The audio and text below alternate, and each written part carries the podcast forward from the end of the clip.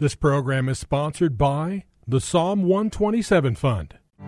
For Zion's sake, I will not keep silent. For Zion's sake, I'll not hold my peace. Welcome to For Zion's Sake. Isaiah 62 1 is taken directly out of the Hebrew Scriptures when the prophet Isaiah declared, For Zion's sake I will not keep silent, and for Jerusalem's sake I will not keep quiet, until her righteousness goes forth like brightness, and her salvation like a torch that is burning. Your hosts for the program are Shelley and June Volk, Jewish believers burdened to see Jew and Gentile become one. Believers strengthened in their faith and for their Jewish kinsmen to come to the saving knowledge of Jesus as the Messiah, the Son of God. Bless the Lord and welcome to For Zion's Sake. We thank you for joining us. We're the Volks. My name is Shelley. And my name is June. Hi, everyone. It's good to be with you. And if you've been with us earlier this week, you know we're talking about the influences of God in our lives.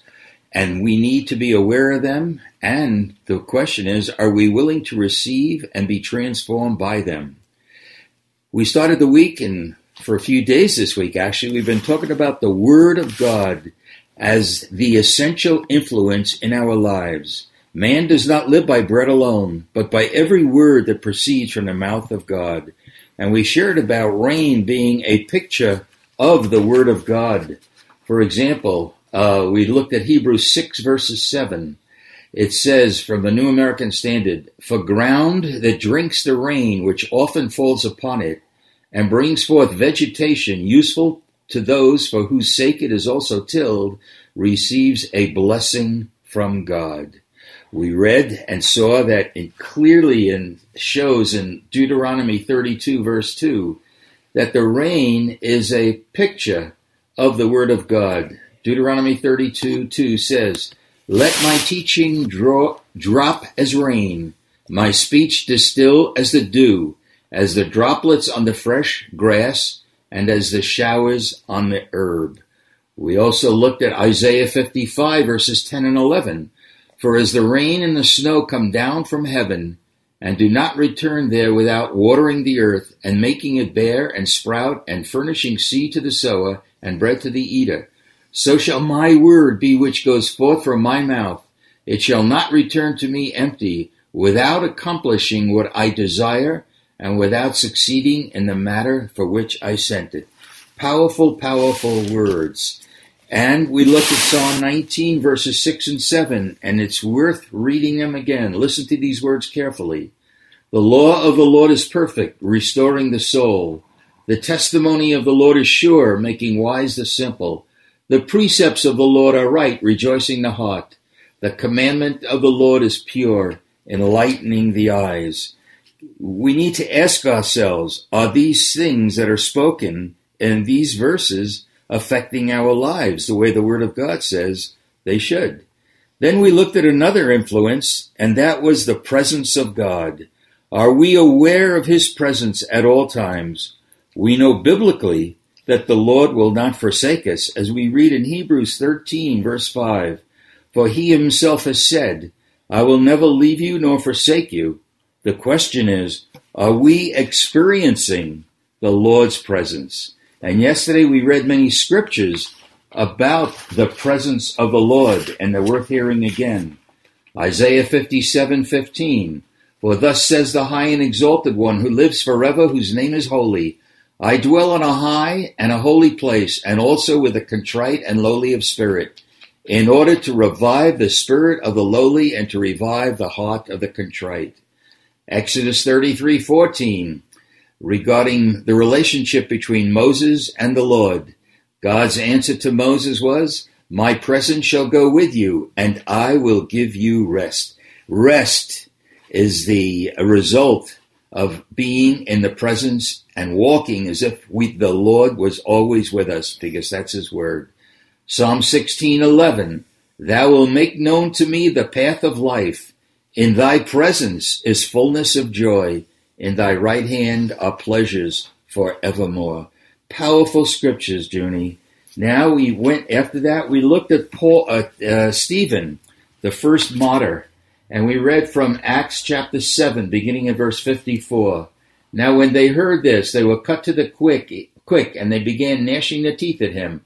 But being full of the Holy Spirit, Stephen gazed intently into heaven and saw the glory of God and Jesus standing at the right hand of God. And he said, Behold, I see the heavens opened up and the Son of God standing at the right hand of God.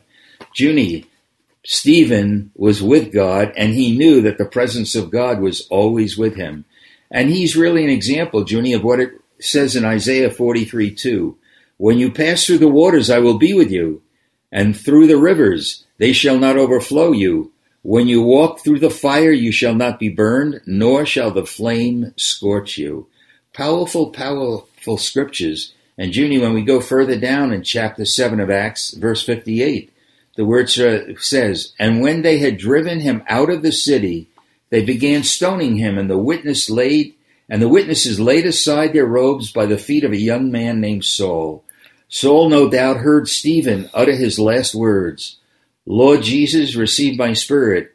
And as he fell on his knees, he cried out with a loud voice, Lord, lay not this sin to their charge. And he fell asleep.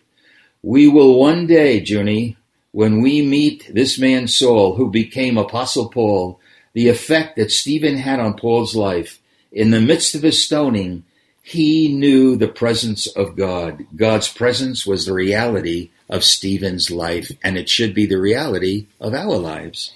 And those words that Stephen spoke really were not his words, but because Stephen's heart and mind and life abided in the presence of the Lord, and God's life was free to flow through Stephen's, he was able to say, through Stephen's mouth, lay not this sin to their charge. And that's what would happen with you and I, Shelley, if we allowed the Holy Spirit of the Lord to live his life through us as we submit our life to him. Amen. All right, today we're going to look at another divine influence in our lives, and it is the gifts of the Holy Spirit.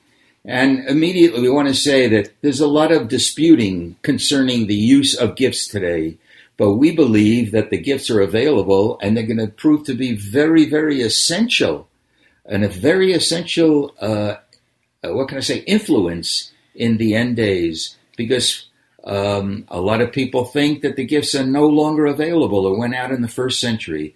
But I just ask you to listen to these scriptures, okay? I'm going to be reading from 1 Corinthians chapter 12. Now, concerning spiritual gifts, brethren, I do not want you to be unaware. You know that when you were pagans, you were led astray to the dumb idols, however you were led. Therefore, I make known to you that one speaking by the Spirit of God says, Jesus is accursed, and no one can say Jesus is Lord except by the Holy Spirit. Now there are varieties of gifts, but the same Spirit. And there are varieties of ministries, and the same Lord. And there are varieties of effects, but the same God, who works all things in all persons.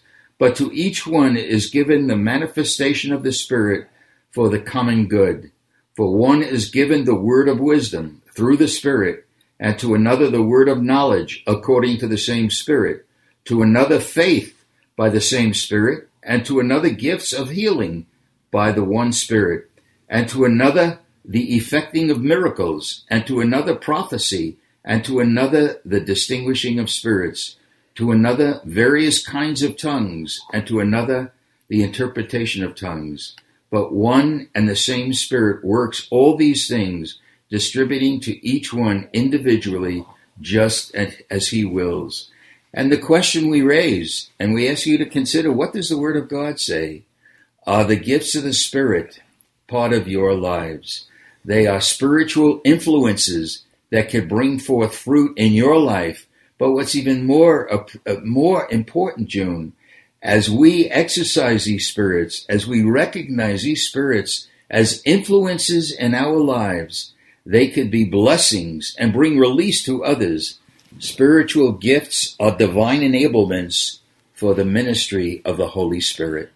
I- I think you said spirits, but I think you meant Spirit, spirit. yes. That there's only one Holy Spirit, the Ruach HaKodesh, and the Holy Spirit lives within us.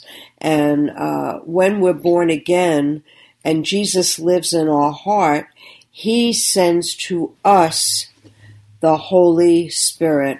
And the Holy Spirit has influence in our life Amen. when we yield to the Holy Spirit to live through us.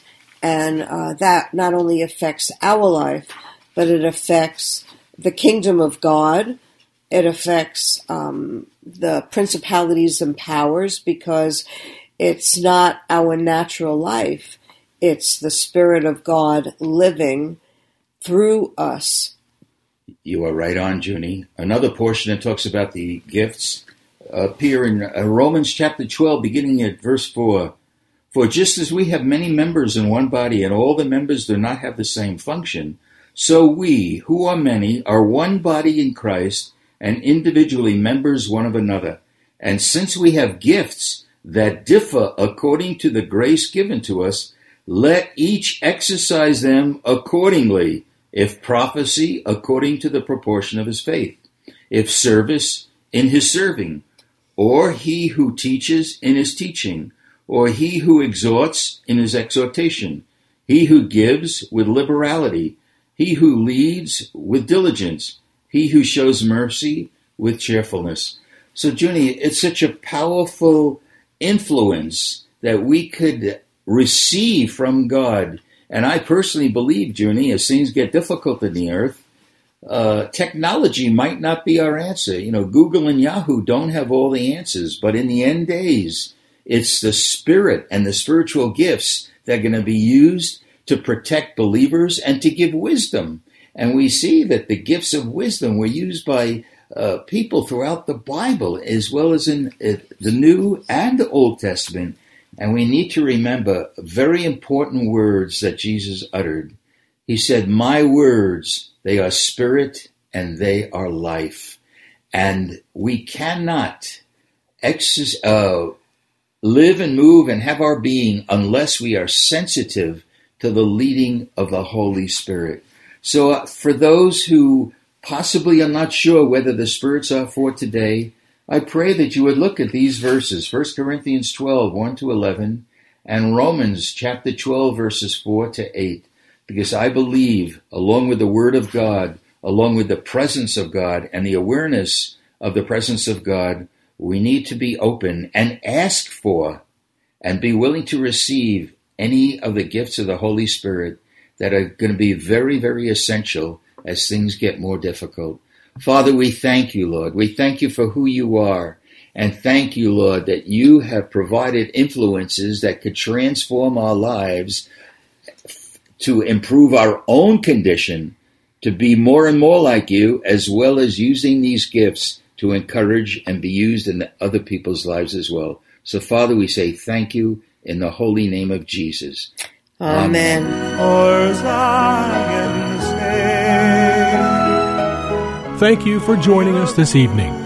If you would like to get in touch with Shelley and June, you can write to them at P.O. Box 1784, Scottsdale, Arizona 85252. That's P.O. Box 1784, Scottsdale, Arizona 85252. And you can also contact them on their website, shelleyandjunevolk.com. That's shelleyandjunevolk.com. Until next time, the Lord bless thee and keep thee. The Lord make his face to shine upon thee and be gracious unto thee.